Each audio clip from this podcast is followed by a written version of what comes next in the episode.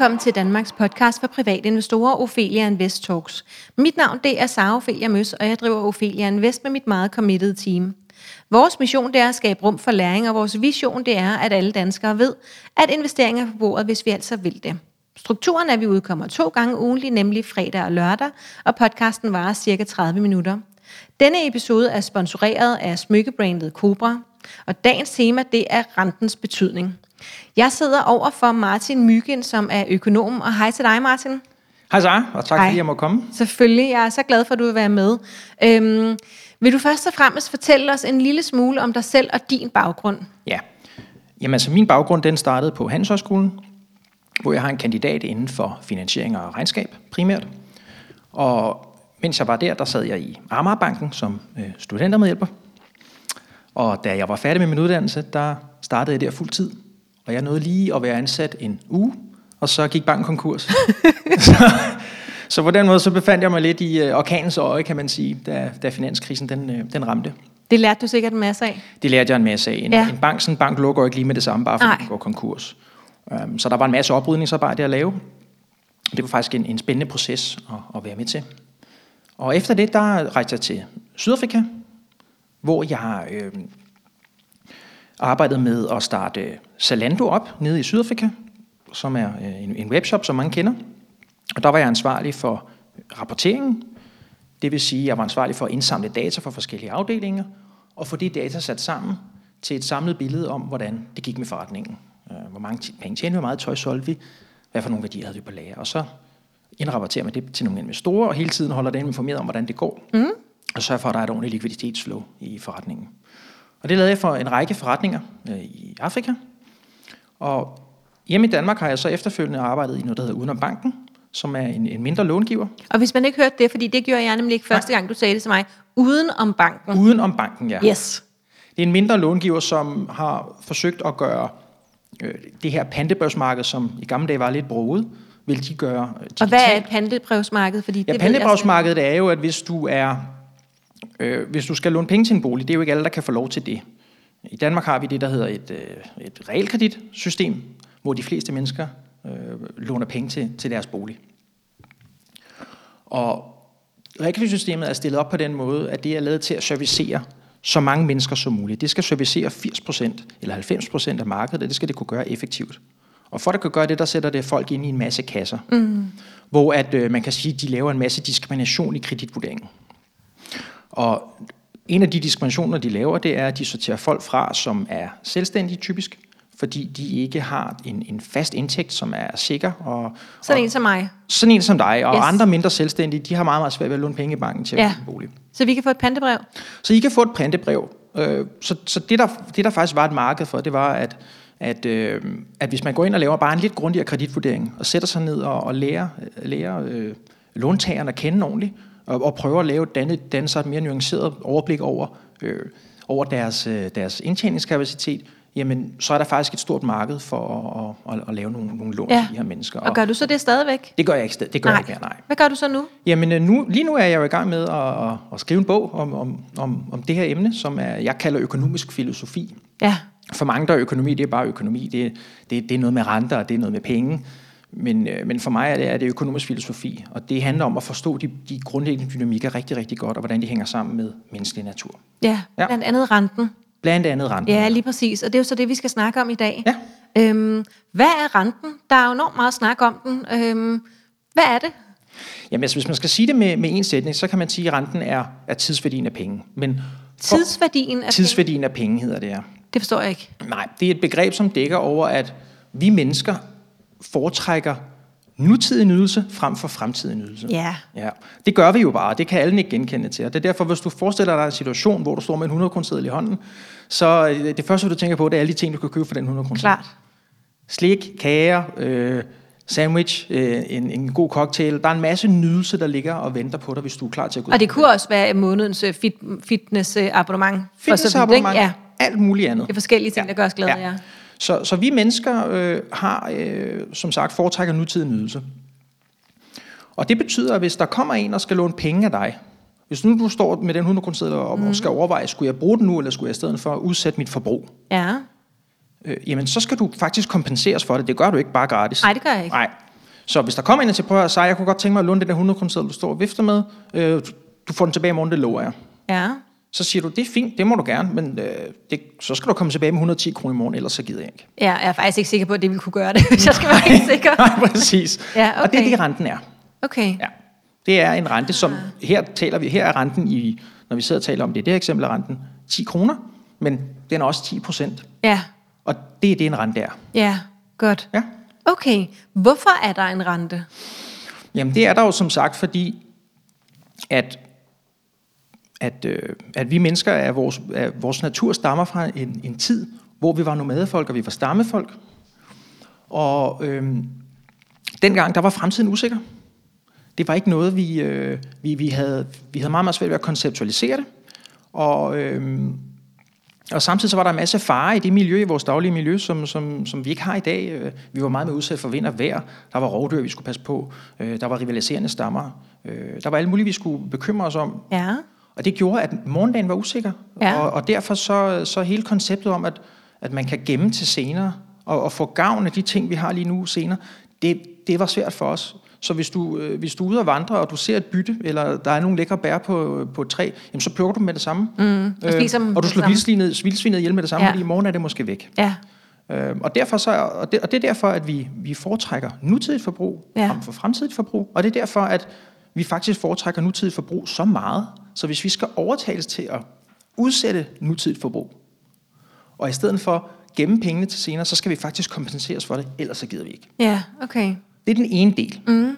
Den anden del er jo så, at der også er en risiko forbundet ved at låne sine penge ud. Ja. Så det næste, du tænker på, hvis der kommer ind og siger, jeg vil gerne låne dine hundrede kroner, det er jo at øh, kunne vide, om personen overhovedet afleverer dem tilbage igen. Ja, eller gå ud foran en bus eller et eller andet, ikke? Ja. Alt kan ske. Ja. Så den risiko øh, skal kalkuleres ind i renten. Ja. Ja. Godt, og jo større risikoen er, får jeg ikke for mine penge igen, jo større en rente, jo større rente jeg kræve. Ja. Ja. Ja. Ja, det giver mening. Øhm, Nu er der nogle gange nogen, der snakker om ti-årsrenten, og, øh, og så er der mange, der bare siger renten. Øh, hvor mange forskellige renter er der? Jamen, der er jo, der er jo selvfølgelig de renter, vi kender. Nu nævner du selv ti-årsrenten. Jeg kender ikke nogen. Nej, men, så, nej, så antager jeg ikke kender nogen. Nej, men, men, men okay, men så, så kan man faktisk sige, at der er uendelig antal renter. Ja. Fordi hvert enkelt lån har jo sin egen unikke rente, fordi hvert enkelt lån har jo sin egen unikke øh, kvaliteter. Forstået ja. På den måde, at du har en tidspræference, du, skal, du har en, du har en procentsats, som du skal kompenseres for for udsat forbrug. Jeg har måske en anden, og øh, Torben nede på gaden har en tredje, og så videre. Så alene derfor er der mange forskellige lån, men så er der også ja. Mange forskellige risikoprofiler. Der er, jo, der, er jo, der er jo, hvis du skal låne penge til forbrug, jamen så er renten typisk meget høj, fordi at folk, der låner penge til forbrug, typisk ikke er de mest likvide mennesker altid. Så der er renten høj. Hvormed... Det er alle, alle dem, der ikke har penge tilbage i slutningen af måneden, præcis. Som skal have det til at hænge sammen. Præcis. Ja. Så der er renten høj. Hvis du skal låne penge til en bolig, er, er, er renten meget, meget lav, fordi det, det sidste du eller det første du betaler, det er din husleje. Ja. Du vil aldrig, altså det, det, du, Den gemmer vi ikke. Du vil aldrig miste dit tag over hovedet, vel? Så nej. Det er det første du tænker på, at du ja. Skal betale. Og samtidig så har bankerne så også den fordel, at de, de har sikkerhed i ejendomsværdi. Ja.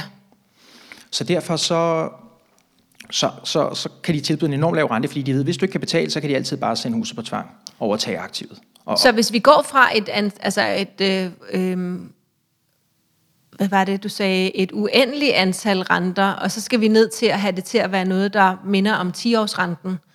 Hvad, hvad er det for nogle renter, som man som investor måske, hvis vi tager udgangspunkt i det? Ja, jamen altså som, som, som, som investor er, der jo, er det jo de udslagsgivende renter, der, der betyder noget. De udslagsgivende? Ja, de udslagsgivende renter, det er jo, det, det er jo ti-årsrenten, det, det kan også være tredive-årsrenten. Øh, I U S A har man, taler man meget om deres, deres klassiske T-bill, som er, er seks måneders renten, som, som deres, deres finansministerium øh, ofte brugte til at finansiere deres, deres korte udgifter.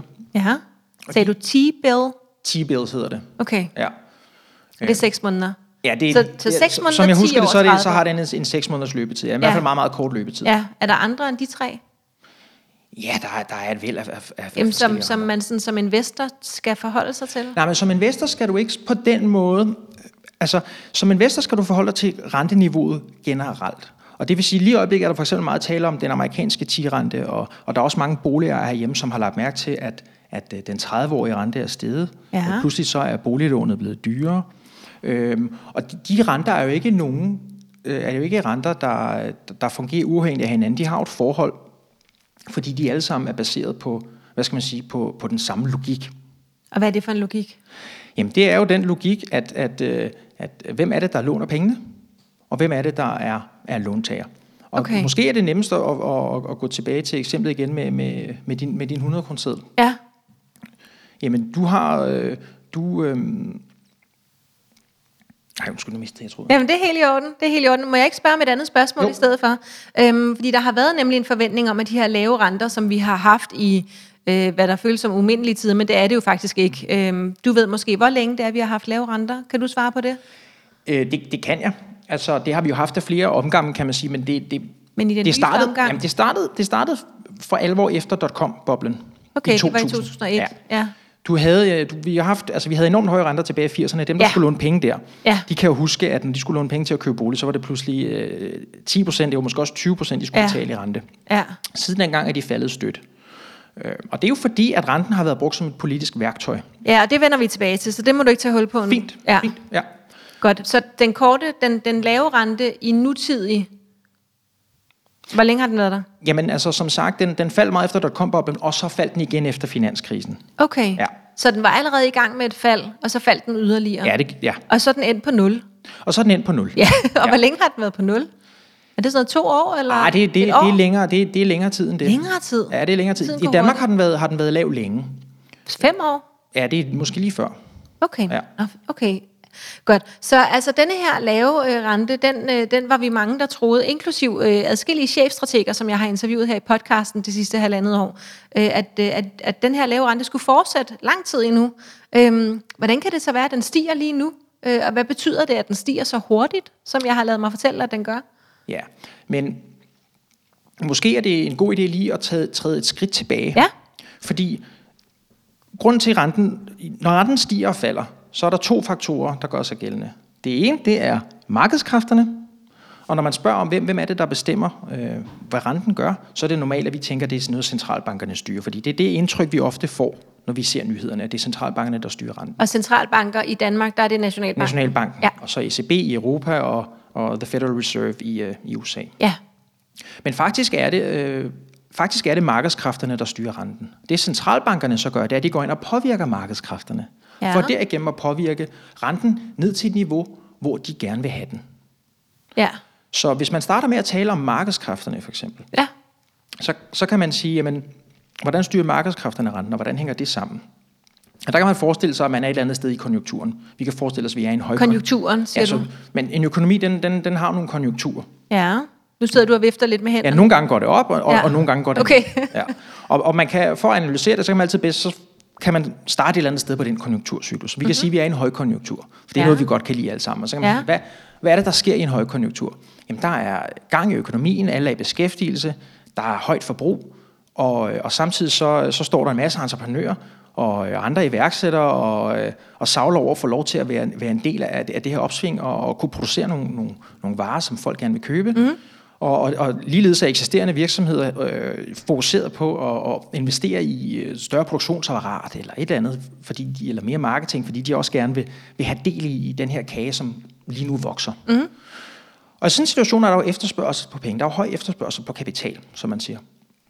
Så der kan vi gå tilbage til eksemplet, hvor du står med hundrede kroner i hånden. Og der er mange, der gerne vil have dem. Der er mange, der gerne vil have ja. dem. Der er jo ikke kun én lån, lån, øh, låntag lige pludselig. Der er mange, der vil komme og, og kæmpe om din hundrede kroner seddel. Ja, og så, har så sætter du... jeg renten op. Så har du forhandlingsfordelen, og så ja. kan du bare sætte, sætte til højstbydende. Det vil sige, så, så kan du bare give de hundrede kroner til den, der vil betale den højeste rente. Ja. Ja. Så derfor så stiger renten typisk, når der er højkonjunktur. Og ligeledes, når der er lavkonjunktur, jamen, så er situationen den omvendte. Der er høj arbejdsløshed, der er lavt forbrug, der er en masse virksomheder, der går konkurs, der er en masse likviditet, som pludselig øh, hvad skal man sige, bliver frigivet. Og, og folk de er påpasselige med at bruge penge, fordi de ikke ved, hvornår de... igen for, for råd, ja. så, så du ved, de, de, de er mere tilbøjelige til at, at have flere penge på bankkontoen, ja. og, og, og derfor så er der en overskudslikviditet, og, og renten er lav. Og, lav rente. Ja. Og så kan man sige, jamen hvis vi så spoler frem til i dag, hvor vi jo har centralbanker, det har vi ikke altid haft, men det har vi i dag, jamen det centralbanker gør, det er, at de prøver at påvirke den rente. Hvorfor? Jamen fordi de vil gerne have lav rente, og det er jo, det er jo sådan... Altid? Det er jo sådan lidt, ikke altid nej, men det er en politisk ting i øjeblikket, der har stået på i mange år. Og det er, som jeg, jeg, jeg prøvede at sige før, det startede faktisk i U S A med, at, at øh, i U S A vil man gerne have de fattige med på vognen. Man vil gerne have, at den fattige del af befolkningen også kunne være en del af, af hvad skal man sige, økonomien. Det er jo fair nok. Få råd til en bolig. Ja. Jamen, der er, der er typisk altid gode hensigter okay. bag, ved, bag, ved, bag ved de her tiltag. Og, og derfor så, men i U S A har man ikke den... hvad skal man sige, vi har ikke det redskab, de har ikke det redskab, som vi har i Danmark på. I Danmark, der kan vi hæve skatterne, og vi kan lave en høj fordeling af indtægter. Ja. Det kan du ikke i U S A, den køber de ikke derovre, det er de ikke så glade for. De er så glade for høj skat. Så derfor så brugte man renten som politisk værktøj i stedet for. I U S A? I U S A. Hvor man sagde, jamen, en lav rente er jo, er jo god for alle. Den er jo god for virksomhederne, fordi de kan finansiere deres investeringer billigere, og den er god for, for, for den fattige del af befolkningen, fordi så får de også råd til at købe en bolig. Mm. Derfor så kan man sige... Altså det lyder også lidt usundt, eller sådan lidt øh, risky, tænker hvis alle har råd til alting. Jamen det er jo så det, der er problemet, ikke? Fordi hvis renten er lav, så er der pludselig flere, der får råd til en bolig. Ja. Og hvad gør folk så? Går de så ud og kører den samme bolig, som de altid har ønsket sig, og så ja. bare betaler mere, med, sorry, mindre i, i husleje, eller køber ja. de en bolig, der er lidt bedre? Ja, lidt bedre. Det er jo det. Og derfor ja. så blev priserne budt op på, på boligmarkedet. Og det er derfor, vi siden halvfemserne har set sådan en... en gradvis støt stigning på, på ejendomsmarkedet stort set alle steder i den vestlige verden. Ja, selvom ja. renten den hele tiden er lav. Ja, renten den, den fortsætter med at falde, og den, er jo så, den fortsætter så med at fodre, fodre den stigning. Ja, øh, fordi og det lyder det, ikke godt. Nej. Det lyder slet ikke godt. Lad os, lad, os, lad os lige samle op her. Så det vil sige, at når der er højkonjunktur, er der høj rente, og når der er lavkonjunktur eller lavkonjunktur, er der lav rente. Og jeg tænker, man kan huske det ligesom det der med, at når man skal stille havemøblerne frem, så skal man også stille uret frem. Ikke? Så når der er højkonjunktur, så er det høj rente, og lavkonjunktur, så er det lav rente. Det var ikke øh, nogen dum huskeregel.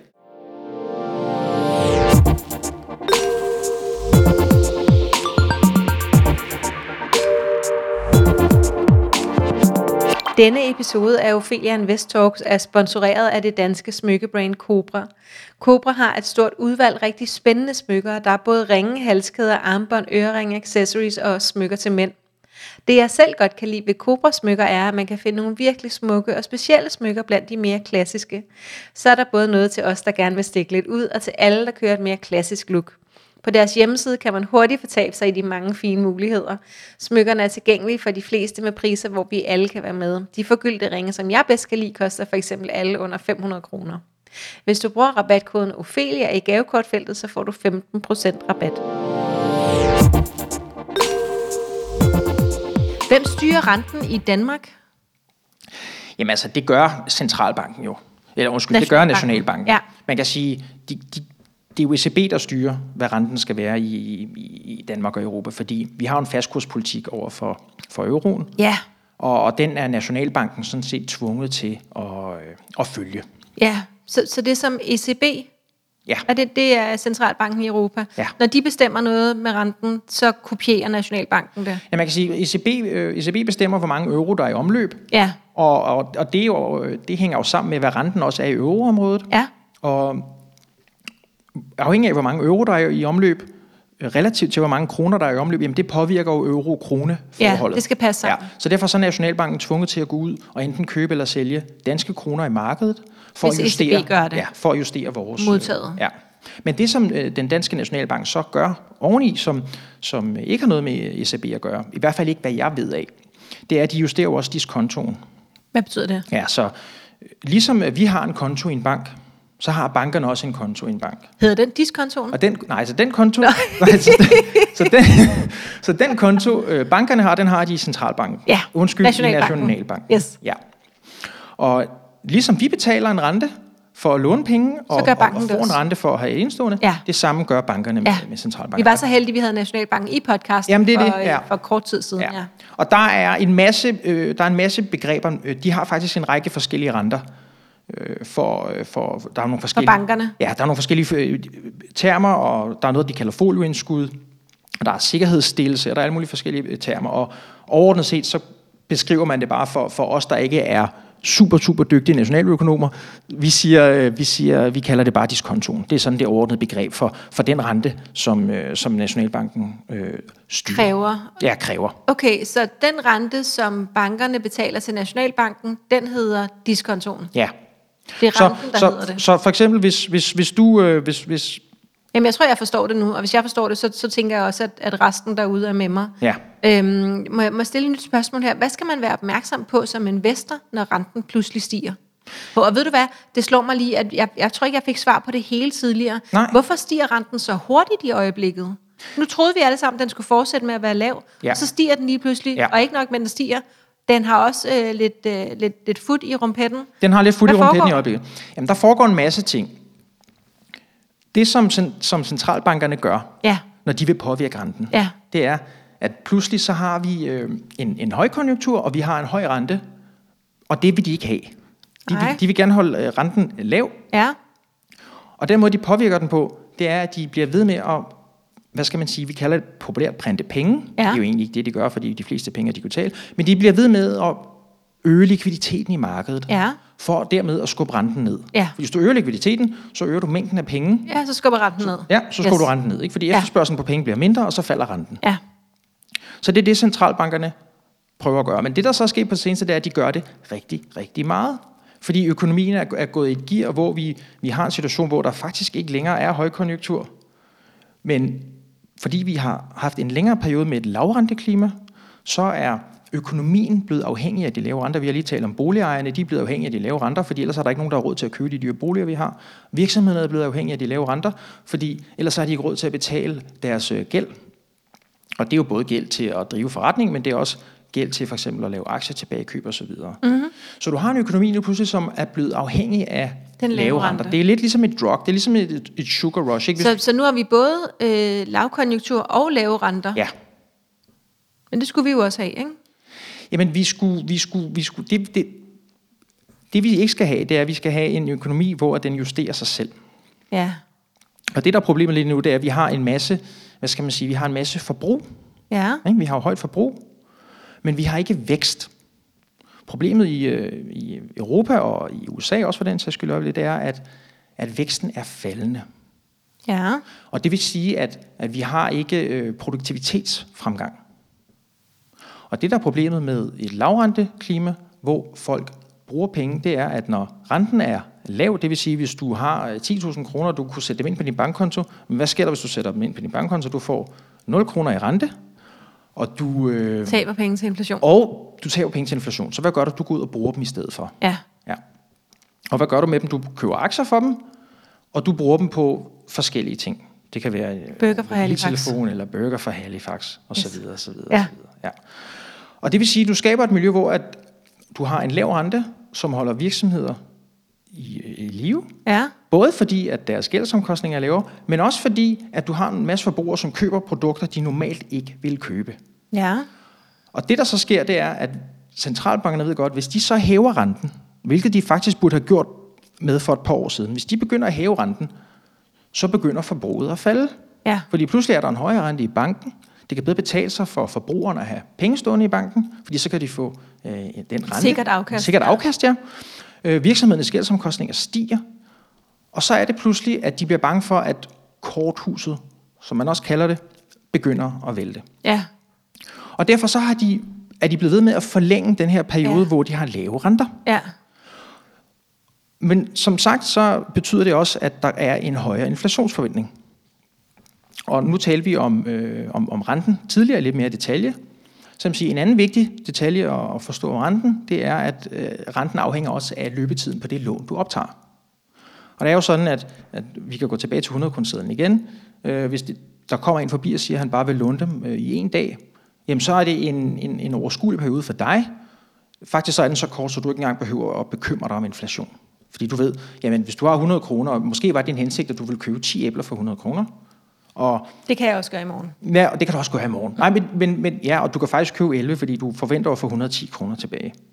Men hvis, øh, hvis, hvis han nu i stedet for har tænkt sig at låne dem i tredive år, som ja. Jo er det, den længste løbetid, vi sådan set har på, på, på et lån i øjeblikket, jamen, så er inflationsforventningen pludselig en helt anden. Ja, det må man sige. Ja, fordi hvis, hvis, hvis, nu, du, øh, hvis nu at det er stadig den samme øh, rente i aftaler, Øh, og, og du får hundrede og ti kroner tilbage om, om tredive år, men de så pludselig kun kan købe fire eller måske kun tre æbler, ja. Jamen så har det været en rigtig dårlig forretning for dig. Så selvom du ja. Har indkalkuleret din, din tidsværdi og, din, og, og risikoen, jamen så, så står du stadig med færre penge. Ja.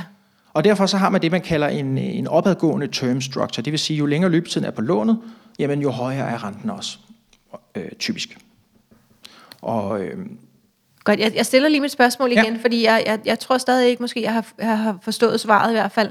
Øhm, hvorfor stiger renten lige nu, og hvorfor foregår det så hurtigt? Ja, så for at komme tilbage til det, så foregår det rigtig hurtigt nu, fordi at øh, når der bliver printet mange penge, så er der høj inflation. Og den har vi ikke set på de seneste. Vi har hele tiden fået at vide, at det har været svært for dem at, at lave inflation. De bliver ved med at fortælle... Vi vil gerne have en inflation på en komma otte, ikke? Ja, en komma otte, to, to, lige under to. Ja. to procent, og... og, og det er åbenbart svært at få inflationen derop, men alligevel så er folk begyndt at se, at måske er der faktisk højere inflation end det. Og det er jo fordi, at der er jo ikke, det er jo ikke alting, der er med i det inflationsmål, som de... Så er der nogen, der lige pludselig har opdaget, at de har glemt at kigge på inflationsniveauet, og så... Det, det er to faktorer. Det ene er jo, at folk vil sige, det kan godt være, at der ikke er inflation ifølge jer, men jeg kan godt mærke, når jeg går ned og handler i supermarkedet, at tingene er blevet dyre. Mm-hmm. Det er det ene. Folk kan jo, folk kan jo, kan jo godt nogle gange mærke, når de der... Tom skildpadder, de, øh, altså, hastigt stiger de øh, i pris. Præcis. Og det hastigere kan være, end min lønforhøjelse. Ja, det, og det, du ved, nogle varer stiger mere i prisen end andre, det er fordi, ja. afhængig, selvfølgelig afhængig af, hvad for nogle råvarer, der, der er i dem. Ja, det er jo men, bare men folk, chokoladen. Men folk, ja, men folk er begyndt at lægge mærke til, at der er nogle ting, der er blevet dyre. Ja. Og folk er, du ved, husleje er blevet dyre, huse er blevet dyre. Mm-hmm. Og, og det er jo ting, der ikke er med i, øh, i de inflationstal, vi får. Okay. I U S A er der, er der også nogle, nogle masse ting, der ikke er indregnet, for eksempel sådan noget som sundhedsomkostninger eller collegeomkostninger. De er heller ikke indregnet i, i, I inflationen. I inflationen. Okay. Øh, og samtidig så er der også det, at man ved, man ved, at før eller siden, så laver inflation, eller undskyld, så kommer der inflation, når du printer penge. Ja. Men det kan godt være, at der er en kort periode ikke er nogen inflation, men man ved, det sker før eller siden. Så de har faktisk bare printet penge? Ja. Så de har printet mange penge, og faktisk har printet de mange penge i øjeblikket, så i U S A for eksempel, så det er kun halvdelen af statens offentlige udgifter, som er dækket af skat. Af skatteindtægter. Den anden halvdel? Det er nye penge, de printer. Og det er klart, så ved folk før eller siden, så betyder det, at vi får inflation. Og det er man begyndt at opleve nu. Og derfor, så for at komme tilbage til, hvorfor jeg fortalte ja. hele den historie ja, om renten ja. før, og det ved folk nu. Og det er derfor, folk siger, okay, hvis du skal låne penge, hvis, hvis, du, hvis jeg skal låne dig penge, og jeg først får dem tilbage om ti år, så skal jeg altså begynde at indkalkulere en højere inflation ja. i renten. Ja. Ellers så, så bliver det her en dårlig forretning for. Ja. Og det, det er begyndt at ramme lige nu, og det er derfor, renterne stiger så meget. Og det får netop så meget opmærksomhed, fordi at, at folk... At vi gik og regnede med noget andet? Jeg ved ikke, om vi gik og regnede med noget andet. Det kommer an på, hvad jeg vil sige, hvad for en... Øh, jeg har fået at vide af mange kloge mennesker, at den lave rente øh, godt kunne fortsætte i et, øh, et godt stykke tid endnu. Jamen det, det, som, det, som man kan sige til dig helt sikkert, det er, at centralbankerne vil gøre alt, hvad de kan, for at den lave rente fortsætter så længe som overhovedet muligt.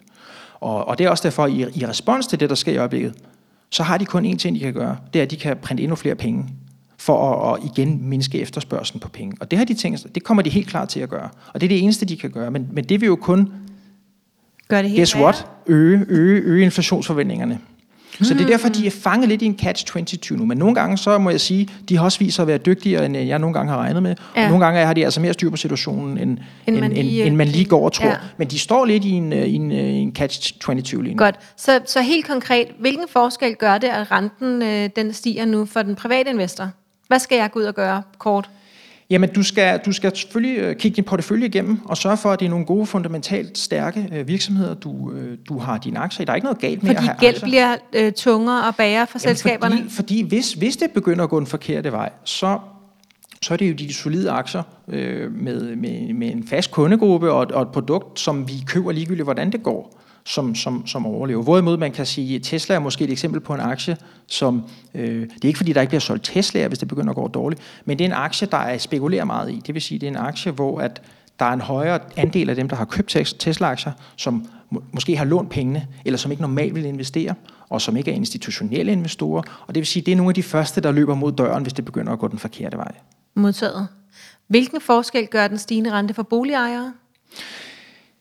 Ja, og det er jo igen en lang fortælling, vi gør det kort. Det betyder jo, at hvis man er boligejer, så har man et aktiv, som stiger i værdi, fordi at folk kan blive ved med at finansiere boliger til en billig rente, og når kronen bliver ved med at falde i værdi, så vil folk gøre alt, hvad de kan for at komme af med deres kroner og putte dem ind i et eller andet aktiv, som, som stiger.